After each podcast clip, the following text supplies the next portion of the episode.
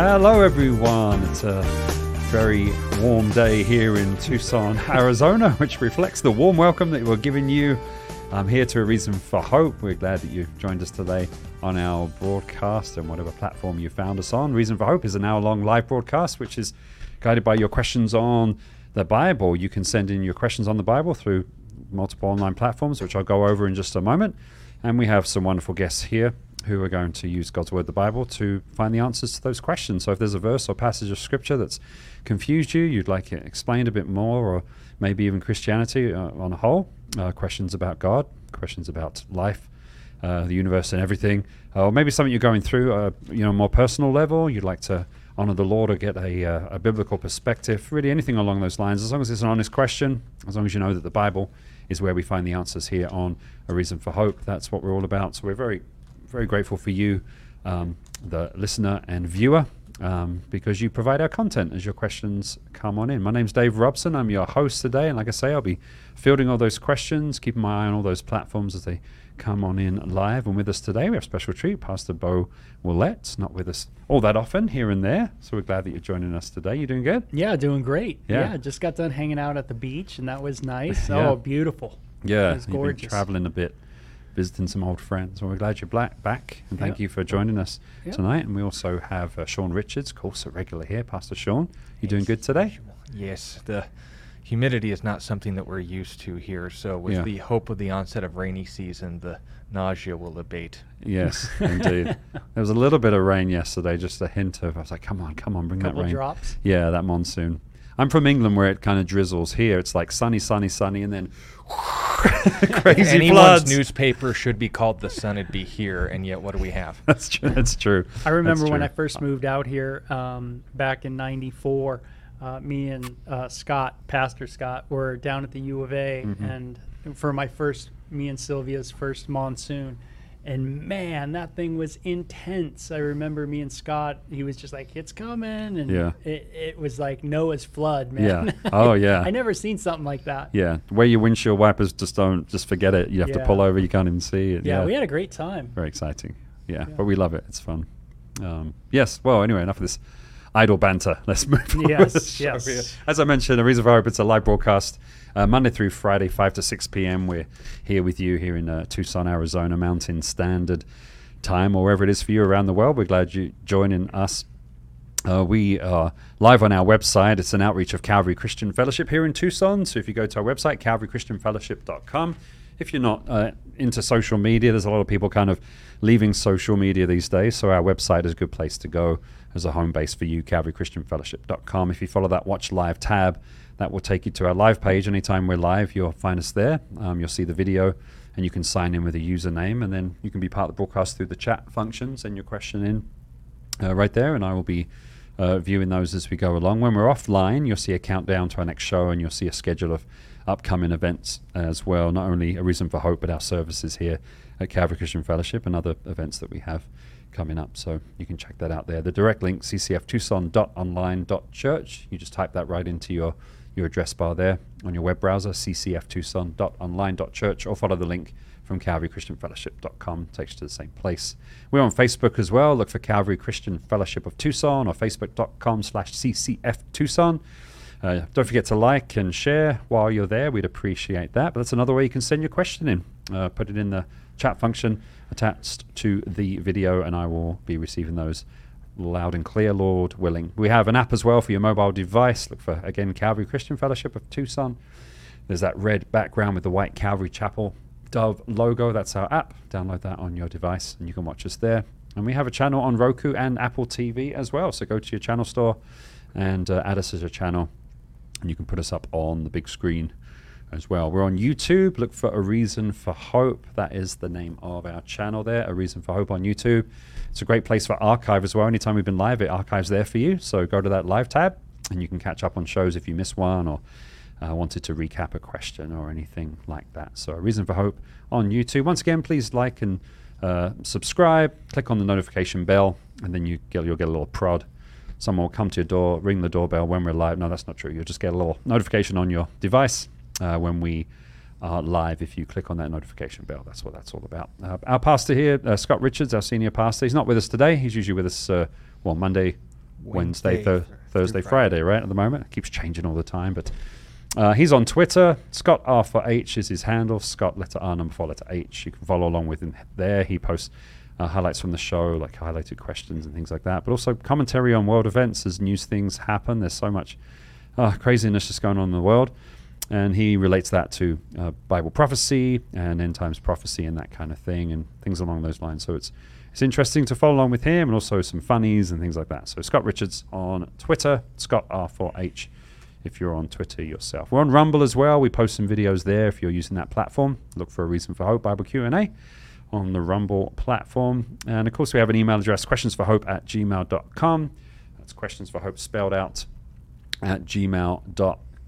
You can send us an email there anytime with your question, and we get to those on the show as well. If you're joining us on the radio, we're glad that you are, but you are listening to uh, our last show pre recorded. So all those other platforms aforementioned are live, but on the radio, you're listening to yesterday's show basically. So use that email address and consider joining us on one of those live platforms when you can. But we're glad you're joining us on the radio or whatever method. Once again, send your questions in. Uh, we're very grateful for them, and they will guide our show along for the most part today. Well, with all that being being said and shared, Pastor Bo, would you would you mind praying for us before we move any further? Let's do it. Let's do it. Yeah, Father, we thank you so much for this time together. Uh, it's wonderful to to dwell with brothers and uh, Father to find refreshment in your Word. And Lord, that's what our desire is: is to drink uh, from your Word uh, today. We pray that our words would be grace seasoned with salt. That Lord, the the fruit of your Holy Spirit would be upon us, and uh, you would uh, be glorified in that. In Jesus' name, Amen. Mm. Amen. Amen. Well, you guys want to jump right into questions? Yes. Are you ready? Yeah. Are you sitting comfortably? Yeah. Uh, we had a question um, from David. I kind of expanded on it a little bit and reworded it, but um, we talk of God being uh, the God of love and Jesus um, loving the marginalized and lowly and turn the other cheek and all that kind of stuff. And yet we see, also see a God of wrath and accounts of um, violence and slaughter in the Bible as well. I've heard people said many times, like I kind of like I like that New Testament God, you know, that New Testament Jesus. No, I don't like that Old Testament God so much. You know, that's been a take of many people. But how do we reconcile that in our walk with God? That God is a God of love and gentleness, but also a God of wrath. And I mean, there's slaughter and violence and things in the Old Testament, whole villages being taken out. Like, how do we balance this with God and our view of Him? Yeah, so I guess there's four questions there. First of all, the existence of violence in the Old Testament, the absence of violence in the New Testament, the presence of violence, and the distinction between that being a description or a prescription, and then, of course, the presence of a loving, gentle God in the Old Testament. Yeah. So if we have, and this is, I guess, the objection in a nutshell, if you have someone who's objecting to the Bible, this kind of claim is for consistency. That if you have a God who's fundamentally changed in his nature over time, then he's not actually a entity. He's something that is a concept that people have kind of adapted to with the times and political climate. You have militant Israel that's looking to motivate its citizens to war. Then you've got occupied Judea during the uh, rule of the Roman Empire. You have a God who encourages violence. You have a God who encourages peace. What happened? Well, obviously, there isn't a God out there. You're just making the claim that this entity that you call God is just an uh, excuse or a motivation for your political rah rah speeches. Well, all well and good to make the accusation, but those are the four issues is if we have love in the Old Testament as well as the New, if we have violence, the question isn't that you have violence, it's what kind of violence and in what way was it applied. And of course, when we're talking about the disparity, is it in fact the case? So I guess let's just start with the fundamentals. Everyone says, you know, referencing Jesus, turn the other cheek in Matthew chapter 5. That was in the Sermon on the Mount. He who strikes you with his right hand, uh, turn your uh, left cheek to him also. And note, what else does it say? If he takes your cloak, give him your tunic also. If he compels you to go one mile with him, go with him two. These were instructions that Jesus was giving not only regarding hospitality, not in regarding just response to insults, but what's interesting is that walking a mile, compelling someone to go a mile, most translations put it, that was a condition of being an occupied people. And when Jesus was telling someone to go two miles with somebody, it was what? Not this command of meekness and gentleness, but above and beyond what was required of you mm. in terms of goodwill, even towards those who were evil. Now, obviously, Jesus modeled that perfectly. His apostles got that message. Romans 5 and verse 8 God died for the sinners, for the ungodly, for those who hated him. So it's not just love because that's what makes people feel good, it's proactively showing goodness for its own sake. Now, when I read the New Testament, we can all cite verses, the most prominent of which is John 3:16, God so loved the world.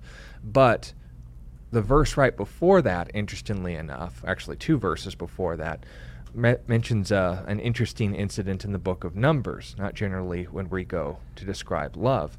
There's another passage that people go to, and I shudder that this is even a quote, but a, a, hedonistic person who called themselves a pastor in a debate said that people don't go to the book of Leviticus to find out how to do the Christian life. We do the Christian life by loving your neighbor as yourself. Now, Bo, where is the statement? Where is the command? Love your neighbor as yourself. It's certainly in, in the, the, New Testament. Of Leviticus. Leviticus chapter 19. Yeah. so, first of all, the commands and references to love, the prescriptive, meaning the commands that demand an action, a response, an actual instruction, right? Prescriptive, not descriptive, that someone loved at some time, but descriptive, this is what you're to do was instructed in the books of the Bible that people tend to shy away from if they're going to the Old Testament. Why? Because the same books that so supposedly contain all this violence and slaughter are also the same books that are communicating love. So, what's happening here? maybe some misrepresentation, maybe some partial reading, and there's no greater example of that than, believe it or not, a New Testament example of a call to violence and slaughter. Uh, the philosopher and atheist, uh, he's technically a Buddhist now, but uh, atheistic, uh, philosopher and speaker Samuel Harris made a quotation showing that the New Testament Jesus is just as violent as the Old. Because in Matthew chapter 19 and verse 27, this is a quote from Jesus in the red letters. You can look it up. He said, Those who would not have me as king over me, bring them before me and slay them at my feet. Now that's very violent Jesus. That's very intolerant Jesus. That's very cruel Jesus. So why is it that when the apostles, and this is dealing with the difference between descriptive and prescriptive, when Jesus' followers then went on to say, you know, we're little Christ, we're here to act like Christ, that the Apostle Peter said, In him you have an excellent example, in him who is no deceit found in his mouth, nor did he sin in any way, referencing Isaiah chapter 52 and 53, that he was the Colossians 1 style, right? The image of the invisible God, the fullness of the Godhead bodily. Everything that we see in the Old Testament, we see revealed in the New in the person of Jesus. Hmm. So when Jesus is saying these things like, slay them before my feet, why is it that none of his followers got the message? That they never took that one verse at the end of a longer conversation, spoiler alert, and took it the way that's oftentimes presented? The answer is that people are lying. They're giving partial information in order to misrepresent somebody. And the best way to respond to these kind of accusations is just hold them to the same account. So it doesn't matter when, where, why, or to whom or how something was being said. The fact that you put those words in that order means you're calling for someone to violence. Well, the moment that Sam Harris quoted that statement, come bring them before me and slay them at my feet, guess what? Sam Harris is calling for violence now. Why is it that Luke 19 wasn't taken as a call to violence? It's because it was a parable. It's an illustrative story showing a king, and by the way, a reference to one of Herod's descendants, who was a decidedly bloody man, to illustrate what? The coming of the kingdom of heaven, investing in the people who would believe in him being rewarded, and those who rejected him not being rewarded. That was the punchline. You can just read the passages in entirety to follow that point. But then if we go to the Old Testament, what do we have? Prescriptions to violence? Well, certainly during the time of Joshua, when they were instructed, oh, in the book of Deuteronomy, what does it say regarding the people of Canaan? To drive them out, not spare man, woman, and child, not even to spare the cattle. The time of Samuel, 1 Samuel specifically, instructs to Saul with the Amalekites when it describes what the Babylonians would do to the people of Israel. Already you can tell we're heading in an odd direction. All of this is in the section of Scripture we would call history. From Genesis to Esther, describing history, does contain violence. Why? because history contains violence. The fact that people are described, not prescribed, described as committing violence. You have to ask when, where, and why. Because if I were to be consistent with this and say, well, as we see, the United States can't be trusted to be a moral society. Why? Well, because in 1942 they, they were very violent. I mean, look look what they did to the Germans and the Europeans and the, the, the Asiatic countries, the Japanese. Uh, look at all this violence in United States history. Well, yeah, some of the violence that the United States committed was in fact immoral, but not all of it. And in fact, response to tyranny, answering for an expansion to conquer all of the known world as described in Hitler's book Mein Kampf, that is in fact a good reason to commit violence. That that kind of evil needs to be opposed violently. It needs to be restrained by force. So let's go to the Old Testament. What reasons did Israel have to, in the case of Samuel, for instance? And by the way, just a quick refresher when was Samuel around as far as the dates are concerned? Time of David, so 1000 BC? Uh, David's thousand BC. Samuel would be a, um, uh, he'd probably be born a little prior. Yeah, he, he was old when David was around. Yeah, Yep. but note that point. So thousand BC, when the Amalekites were ordered, when King Saul was ordered, wipe these guys out. Don't spare anyone or anything. There's two routes that we can go with that. Either that's linguistic, like you go to a sporting event, uh, say, uh, Dave, you went to England and they call it football there for some reason. If they managed to score one goal, you say they destroyed their opponent, right? It was an absolute massacre. And sometimes Right. people, yeah, like I killed them. Like we killed them. You know, yeah, why aren't the police like being called? Because we get the literary device. Yeah. Now, I don't necessarily buy that. I can take the text at face value and go, yes, these guys were ordered to be driven out of the land. But here's the interesting thing. When did the Amalekites first appear in Scripture? When Samuel saw someone who wasn't Jewish and said, I'm going to smash it. No. He, what? Was following up on instructions from Samuel, who read what? Deuteronomy. Yeah, hundreds of years before. 400 years before, Mhm. where the Amalekites attacked the Jews. And was that the only time the Amalekites attacked the Jews? No. No, in fact, it was almost a weekly occurrence considering they were a culture that thrived on raiding, kidnapping, and murder. Now, what's interesting about that as well is if you say, wasn't that a little uh, caricature? Aren't you making out these people to be worse than they were? Okay, let's let's go to a actual example of an Amalekite, not just the king, but let's go to an individual who survived when Saul disobeyed Samuel's order. He spared women, children, and some of the cattle, right? And he was punished for that. He lost the kingship because of that. Now, what's interesting is this. We receive uh, word later on, another 400 years, ironically, to the time of Esther, where an Agagite, that was a descendant of King Agag, one of the men that Saul spared, was uh, in good political standing with the king of Persia. That would have been Artaxerxes at the time.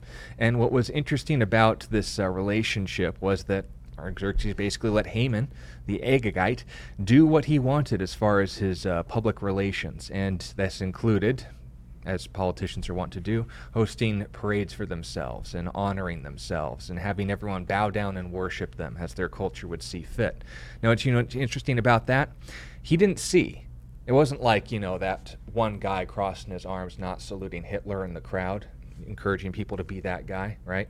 He didn't attend the parade and show an act of defiance. He found out that Haman was having his biannual worship me parade, and what? Decided to go home on a different route. Someone told him that a Hebrew, a Jewish person, was not attending his daily worship me parades, and what was his conclusion? I'm going to exterminate his entire ethnicity. Very reasonable people here. So, if we're talking about one example of a man who, on the case of a rumored bruised ego, sought their extermination, we see a continual record through the time of Judges and even during the ministry of David. He attacked Amalekite cities that were raiding Jewish borders. We see a people that couldn't live at peace after 400 years of second chances before this order was given and the trend continues. But if we look at, say, for example, Canaan, when were they given warnings?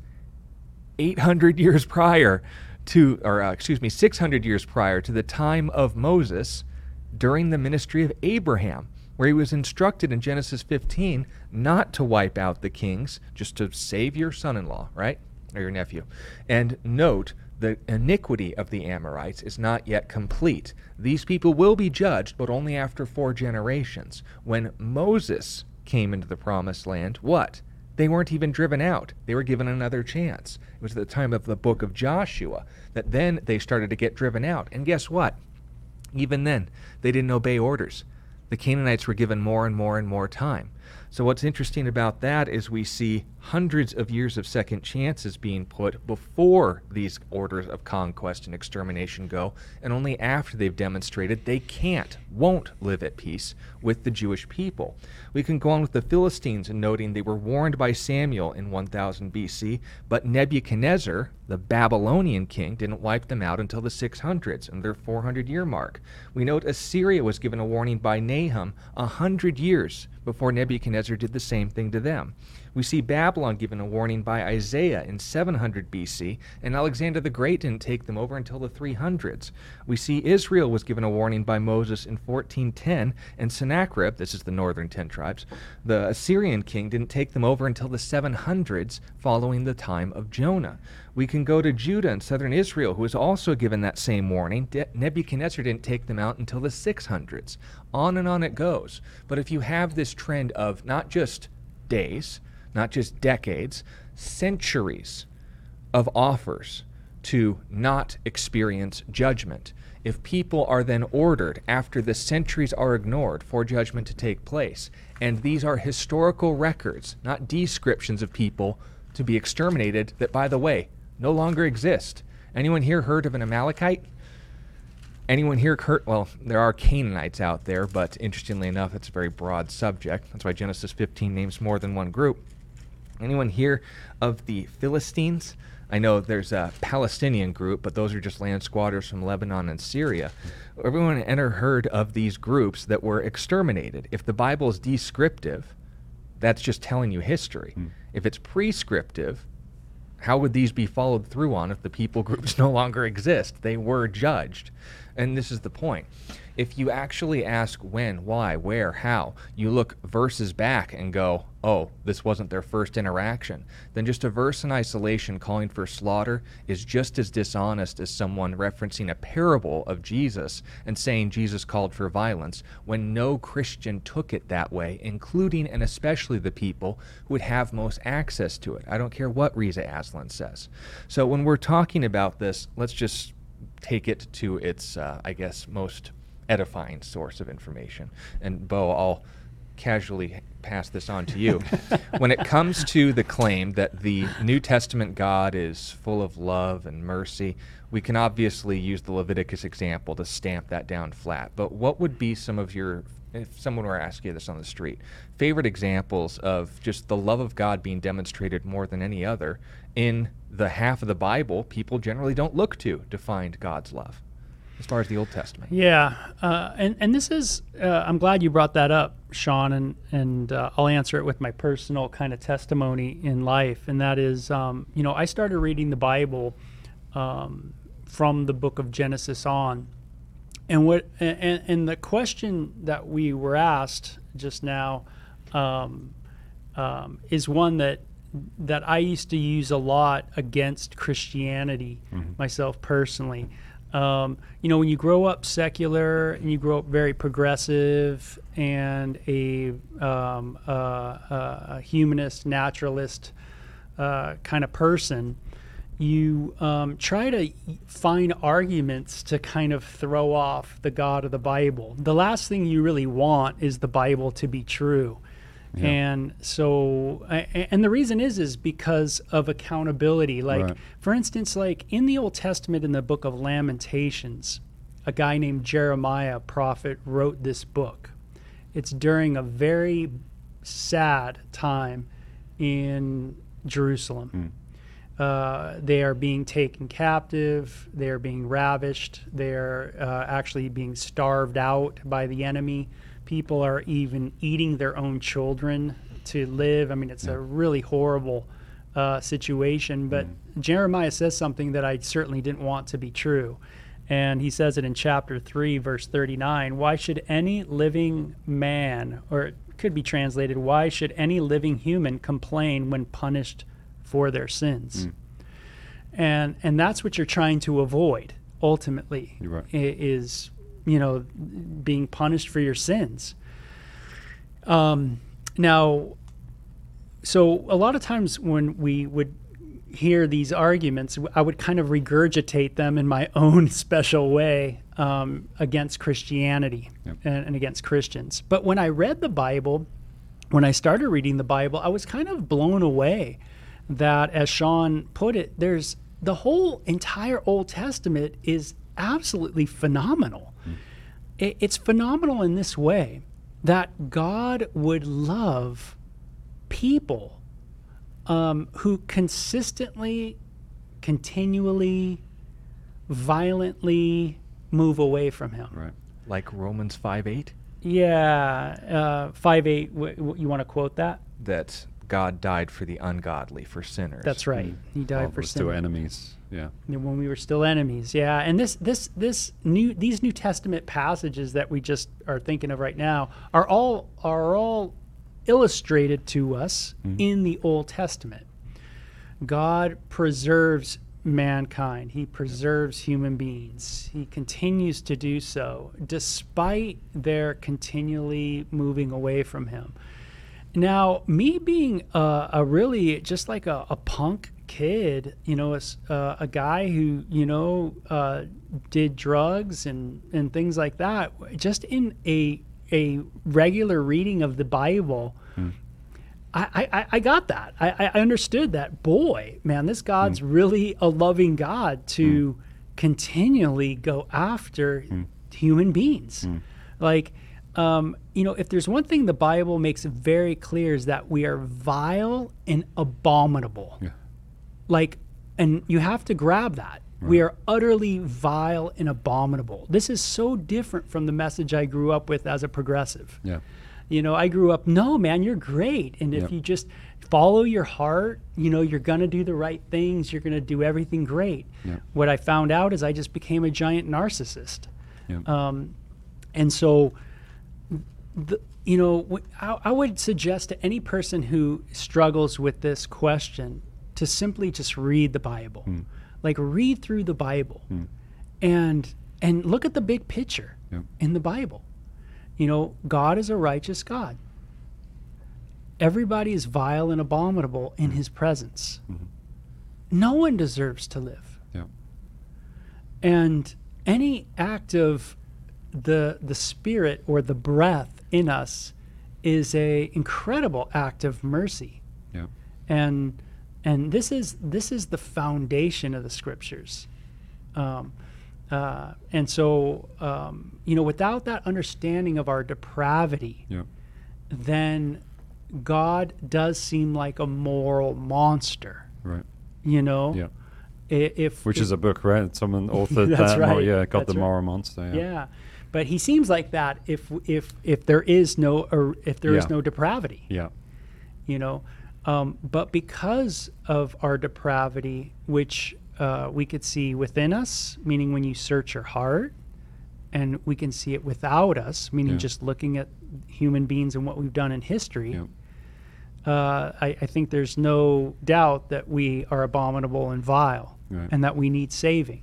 And so any act of the deity to reveal himself is an act of mercy, Yeah. of infinite mercy. Right. He's not under any obligation. God is not under any obligation Yeah.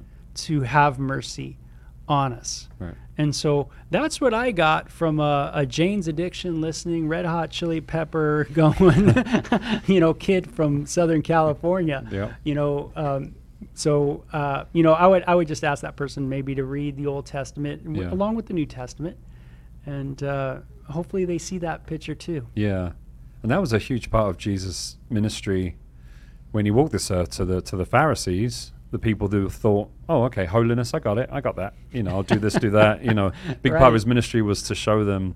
That's what a lot of the Sermon on the Mount was about. Like you, you know, well, outwardly, yeah, don't commit murder, but if you've if you've thought murderous thoughts, if you've hated your brother, then you've missed the mark of Yeah. holiness. You've murdered them in your heart, and he tried to show them their depravity. you Yeah. know, and that's why he was more. Um, you know, grace gave grace to the prostitute and the, you know these people that knew they were depraved. You know, they kind of knew they were. They knew they needed a savior. they knew they needed a savior. Yeah. Yeah, Blaise Pascal, the mathematician and the inventor back in the 1600s, said something really cool. He said, Christianity is very strange. And he says it orders humans to recognize that they are vile, even abominable, Yeah. yet orders them to be like God. Yeah. It's interesting, right? Right. And now, but it says without such a counterbalance, and this is a counterbalance, right? Yep. You're abominable and vile, Yep. but you need to be exactly like God Yep. to dwell with God. Without that counterbalance, the elevation would make him horribly vain, Hmm. or the humbling would make him terribly abject. Yeah. So we need both those things, Right. and we need we need to understand that we are vile, Yeah. and we need to understand that God is making us like Him. Yeah. Both of those things, that counterbalance, takes our pride, humbles us, Yeah. and it takes those who are depressed and lowly and raises us up. Yeah. Yeah. Amen. Yeah, that's cool. I thought of our friend Caleb, who used to be a, a lifeguard, and um, he was sharing with me that he you have to get permission to save someone, you know, because the way the world is these days, you can't just put your hands on somebody. so you have to say, Yeah. "I'm going to save you now," you know. so, it's- and so the person has to kind of admit they're drowning and, and Right, you know, right. and, and receive that. And it just struck me as like, well, that's really the gospel. You know, you have to. Yeah, I'm drowning, and I need I need saving, and need yes, saving. you need to come. up in and Yeah. you have to humble yourself. you Yeah, know. it was cool. I was at an AA meeting today, and um, you know, my dad's, if he was still alive, it would have been his 41st AA birthday. Ah. And so I, I commemorate it by going to one of his meetings that he used to go to. Wow. And I sit in in the meeting and just listen. Yeah. But it was great to hear everybody basically share their depravity, you know, Yeah. and their need, you know, for help. And Yeah. uh, and that's always a refreshing thing. Right. You know? Right. Very good. Well, thank you guys for for laying that out for us. Uh, moving on here, I don't know if um, there's a question from confused about Leviticus is his is his name, but I think they answered it yesterday, but we weren't here. No, okay, so we, we, we we've been continuously asking them to provide chapter and verse just to make sure that they're listening to the answer. Since we're four times with no response, uh, why don't we wait a minute? I do know the passage he's referring to, but we'll pass this quick test to make sure it's a sincere question. so wait for the reference of the, it's about the mating of different kinds of animals, right? Yeah, we'll wait Okay. for them to provide chapter and verse. Oh. Okay, so if you let us know what verse you're talking about, we can we'll jump into that. Um, sounds reasonable. Yeah, and to that way me. we can that way we can actually go to the the verse to ourselves and be more specific of Yeah. exactly what text we're, we're referring to. right Because there is good. a lot of animals in there. There's yes, yeah. In There's an Noah's- agrarian culture, There's they're Noah's Ark, and know. yeah. so yes, thank thank you for that for that question. If you can um, uh, just clarify that a bit, and uh, we'll get back to that question. But question from um, Nicole. I love these. These are my favorite kind of questions. Real simple, but just profound. Why did God create the world and us? Why did God create us? If He's sufficient by Himself, why? Why? Why, Sean? Why, Bo? Well, the, the answer obviously isn't because he had to.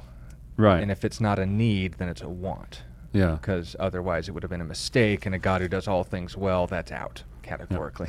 So just keeping it as simple as possible. I think the best answer is just God's involvement in our lives today. If He made us for a reason, obviously He's still pursuing that reason. And in Philippians chapter four, we're given an interesting description of not just our relationship with God as a whole, but some very interesting instructions for how God is seeing us through life. Uh, when it comes to not just, you know, the idea of provision. And I, I want to lay out these safety nets because there are false teachers out there who will use these kinds of passages and say that God's all about making you feel good, about you getting what you want. When it comes to the reason that we were created, it wasn't so that he could spoil his grandkids, right? It wasn't so that we could just be given everything that we think that we want. But Paul the Apostle has a very interesting observation. When he was talking from a jail, by the way, an ancient world jail, not the kind of uh, three star hotels that you'd be I guess, uh, complaining about as far as spreadsheets is concerned. There's uh, records when he was talking about uh, needing a coat because it got cold at night. They weren't uh, very generous with these things. This is uh, his observation about not only what he's received from the Philippians, but how he sees that as an extension of how God treats all of us. This is verse 10. But I rejoiced in the Lord greatly that now at last your care for me has flourished again, though surely you did care, but you lacked opportunity. So this is in the context of them sending them a gift. And it says this Not that I speak in regard to need, for I have learned in whatever state I am to be content. I know how to be abased, I know how to abound, to have a little, to have a lot. I know how to, uh, in everywhere and in everything, I have learned both to be full and to be hungry, to abound and to suffer need. I can do all things through Christ who strengthens me. Nevertheless, you have done well that you shared in my distress. Now, here's where we get into an interesting historical background, noting Philippi, Macedonia, the regions that they were in. You shared concerning me giving, not just with you only, but with me. Even in Thessalonica, remember the Thessalonian church? Where he was saying, Not that I seek the gift, but the fruit that abounds to your account. Indeed, I have all and abound. I am full, having received from the one who brought it to him, and Epaphroditus, the thing sent to you, a sweet, a sweet smelling aroma, an acceptable sacrifice, well pleasing to God. Now, here we go, verse 19. And my God shall supply all your need according to his riches and glory by Christ Jesus. Hmm. Now, that may seem like just a receipt, a confirmation of a benevolence gift that was given to a guy who was hungry, who needed clothes, who needed food, who wasn't being taken care of very well by a pagan government. But notice that observation in the conclusion. He talks about them being generous. Not that I needed it, when he clearly did. Not that I wanted it. I know how to handle these things in Christ Jesus. But as you've provided for me, so God will provide for you according to what? His riches, His glory. And that, Nicole, is the answer. When it comes to the reason why we exist, it's to model Him, His weight, literally. That's what glory means. Every way possible. We go back to the book of Genesis when we were created in the image of God. The first description, the first purpose we were to fill was to what? Fill and subdue the earth, mm. to have authority over the land animals, the sea animals, the creepy crawlies, everything on the earth, to model the role that God has in our lives as a, the one in dominion over creation. This mm. is what it means when it says we're made in the image of God. We obviously aren't eternal. We had a starting point. We obviously don't have all power. I can lift some weight, but not all of it, right? But when it comes to the things we do reflect about God, that's what the Bible means by His glory. That we're provided for not just good things, but God things. That we were created on this earth to enjoy not just good feeling things, but the God centered things, according to His riches and according to His glory. If I am asking, Am I here to make money? Well, God can do that anytime He wants, and that just kind of a, a play exercise. Well, it might fit into the detail about Him wanting to make us, but it wasn't because He was bored. Is it because He needed to make us? No, obviously, because His glory was already His own. His riches were already His own. We can read that in the Psalms. The reason we exist, not just in Genesis, but going all the way into the New Testament, is the idea that we're called to glorify God, to enjoy Him and to share that joy with as many people as possible. Because, as Bo was stating earlier, we're all depraved. And that, that just means like wicked to the core, right? Rotten, irredeemable. Our image is still made in the image of God, but it's fractured. It's corrupted by sin and death and evil. Instead of wanting to be generous, we like to hoard wealth. Instead of wanting to be gentle, we like to tear people down until it's our turn, right? Instead of wanting to express the love of God, we only limit it to people who love us first we show parts of God, but it's broken. It never actually reflects the image. That's what the Holy Spirit is going to do in the lives of those who trust in what Jesus did for them. And if we have that opportunity to receive Jesus into our lives, we're fulfilling our purpose. We're back to the starting point again. We're the reason we were created again. Now, obviously, you say, so does that mean I stop sinning? Not yet, because we're still in a fallen, sinful body. Mm-hmm. But we do have a not pure, not holy, but a redeemed soul, one that's filled with the Holy Spirit, the entity that is the fullness of the glory of God, and that in conflict with us, you can read the book of Romans, chapter 7, to describe what that feels like. But you see someone who wants to do the right thing, who wants to do the God thing, who wants to know the riches of God, who wants to know the glory of God, to share it with people, but also someone who wants to keep it, but also someone who wants to be partial with it, Mm. but also someone who wants to determine who's worthy of it, who's worthy of my time as if we're the object. And all of that ties back into that fractured image that until we see Jesus, this body, what the book of First John chapter 2 calls the flesh, the lust of the eyes, the lust of the flesh, the pride of life, these are the things that keep us from honoring God fully. But God, through us, allows us to fulfill our purpose again. And like uh, my dad's old Siberian husky, they, they called her Nikki Babushka, she was never more happy than she, when she was fulfilling the purpose that she was created for, and that was pulling sleds as a dog, right? Yeah. Now, obviously, he didn't have much snow in Southern California, but he did have a skateboard and a leash, and so she loved going for her, not really runs, it was more of a sprint and sniff, but mm. it was a very exciting moment for her, a very fulfilling moment for her mm. when she got to fulfill her purpose. When the Holy Spirit lives out His nature through us, that's what we were created for. What we'll get to do with Jesus forever when that work in our hearts is complete, when we're just like Him again. And when Paul, and he makes comparisons to this as well, but especially in verse 19, is talking about being provided for according to the glory of God, that's the answer the glory of God, to show how much He's worth, to show how loving He is, to show how generous He is, to show how good He is. And oftentimes God does that, maybe even in spite of ourselves. But the good news is that there are still times when He can do that, and you can do it too if you just ask Him. And uh, Bo, for uh, those listening, what would you tell people who maybe don't know the Holy Spirit, who want to reflect that image of God, to know God in a more personal way? They want to be good people, but they can't be perfect people. How do they become perfect in the eyes of God? By praying all the right words, attending all the right churches? Exactly. Hit the nail on the head.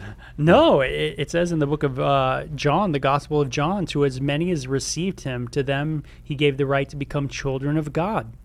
And what that means is that to those who receive Jesus, and that's simply it, is believing in the work, the finished work of Jesus Christ for you um, on the cross and him paying the price for your sin and also Jesus giving you his life, his righteous life, and you um, giving him, him taking, if you will, your unrighteous life. All that wonderful exchange t- took place um, and does take place when we trust in Jesus. And this is why Jesus says, I am the way, the truth, and the life. No one comes to the Father except through me.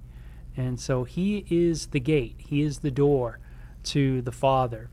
Um, it's pretty, uh, I like a simple analogy, and that is if, if some kid in my neighborhood walked in my house and just just walked in, I didn't even know him, and he just went into my refrigerator, I'd be like, "What are you doing?" You know. but if they say to me, "Oh, um, I know your son. You know, Bo James is outside. Blah blah blah." I was talking to him. He said, "Go into the fridge, grab a soda pop, whatever." Mm-hmm. You know, it's like if you know the son, Yeah, you're yeah. in the house. You have access, yeah. You have access to the house. So you need to know the son. Yeah. The son is giving you access to the father. Um, and and by the way, I love that question, and um, and um, I find that you know this kind of question is so cool because alls I can alls I can get from looking at our world is that God it says in the book of Psalm 115:1 he sits in the heavens and he does whatever pleases him Yeah.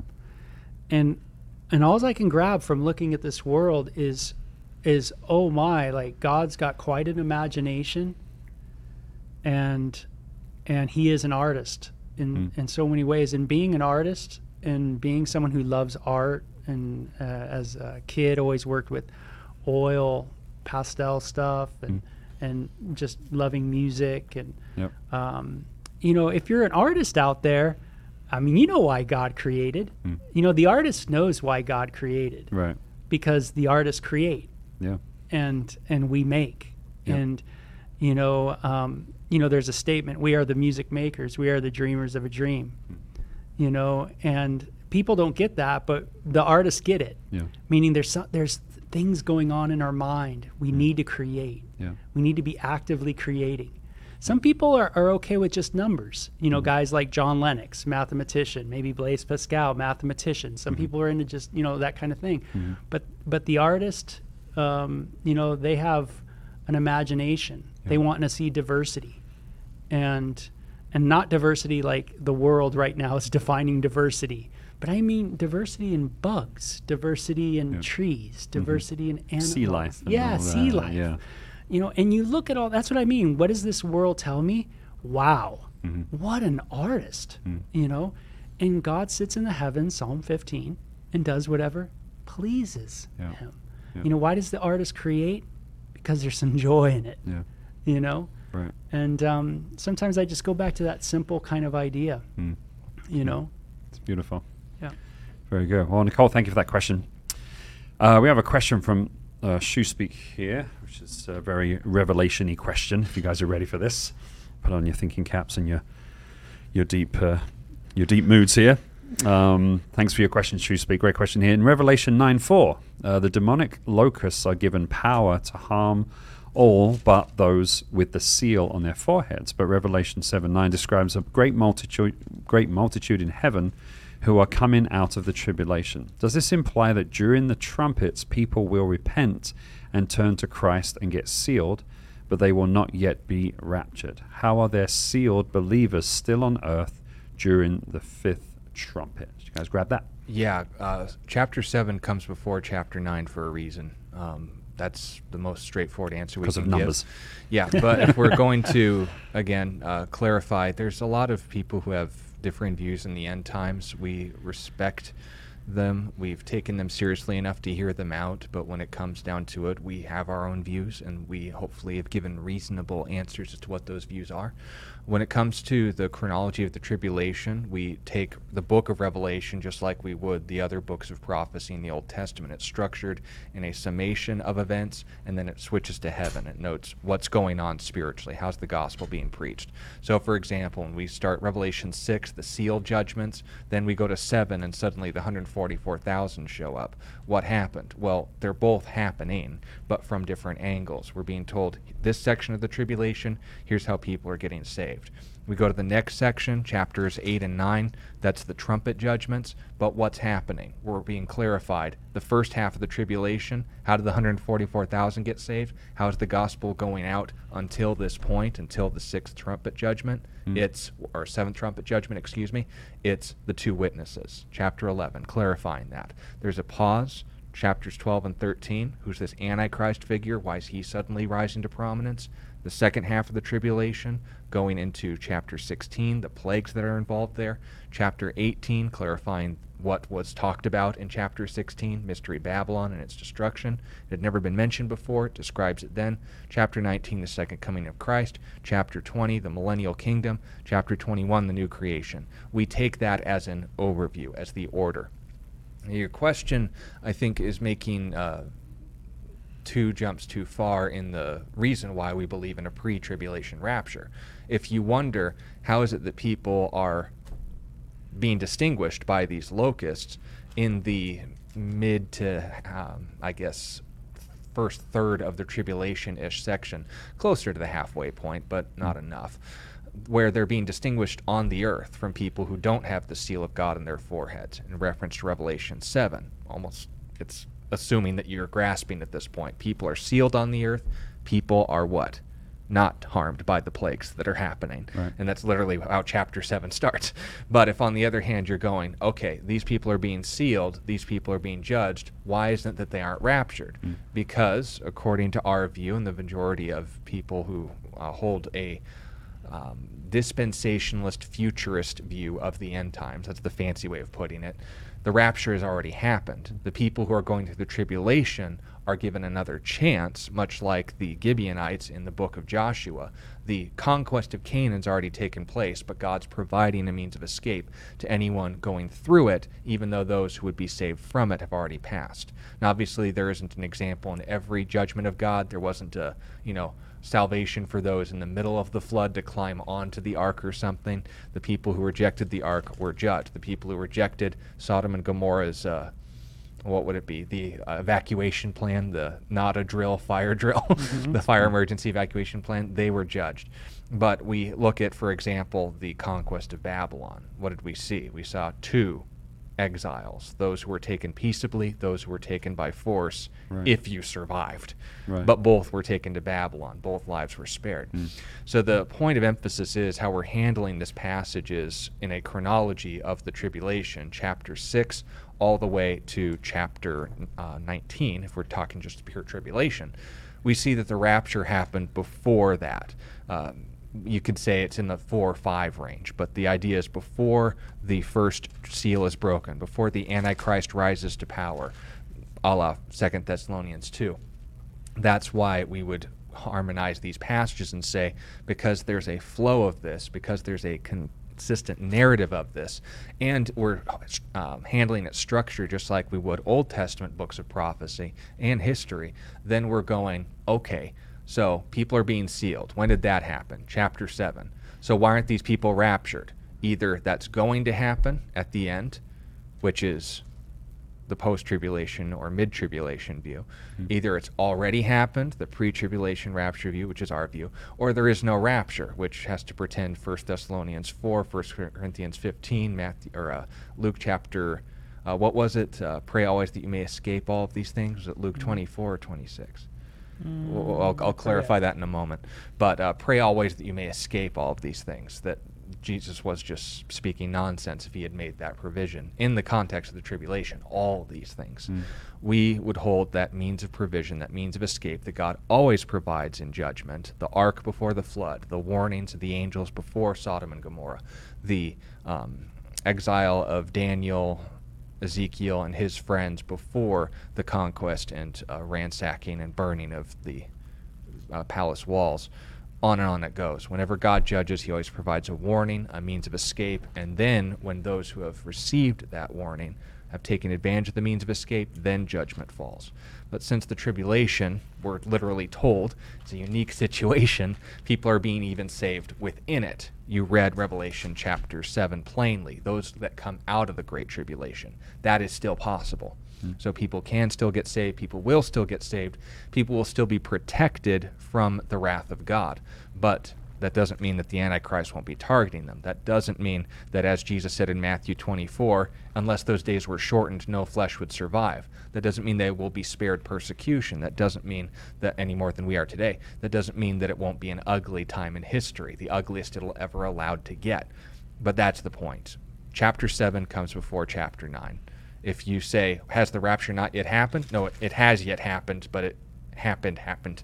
That's how we harmonize that view the rapture before the tribulation, the tribulation itself, and then they would say either at the midpoint it would be after this, those who were sealed, the post view it would be after the great tribulation when the uh, Lord comes back, or our view, which is it happened beforehand, and that's what set off the first seals. God's taken his people out of the way, the church, and that's why we have no mention of them in Revelation all the way from chapter 3 to chapter 19 at the end of the tribulation. Yeah. Do you think that uh, maybe um, a lot of people read chapter 9 of Revelation where it talks about the trumpets? Well, the fifth angel, angel sounded his trumpet, and they kind of uh, mistaken that with the Thessalonian passage um, that talks about at the last trumpet well, that wouldn't even be the last trumpet. That's a mm-hmm. mid tribulation point of view. Mm-hmm. Uh, they would note that because the seventh trumpet, the last of the seven trumpets,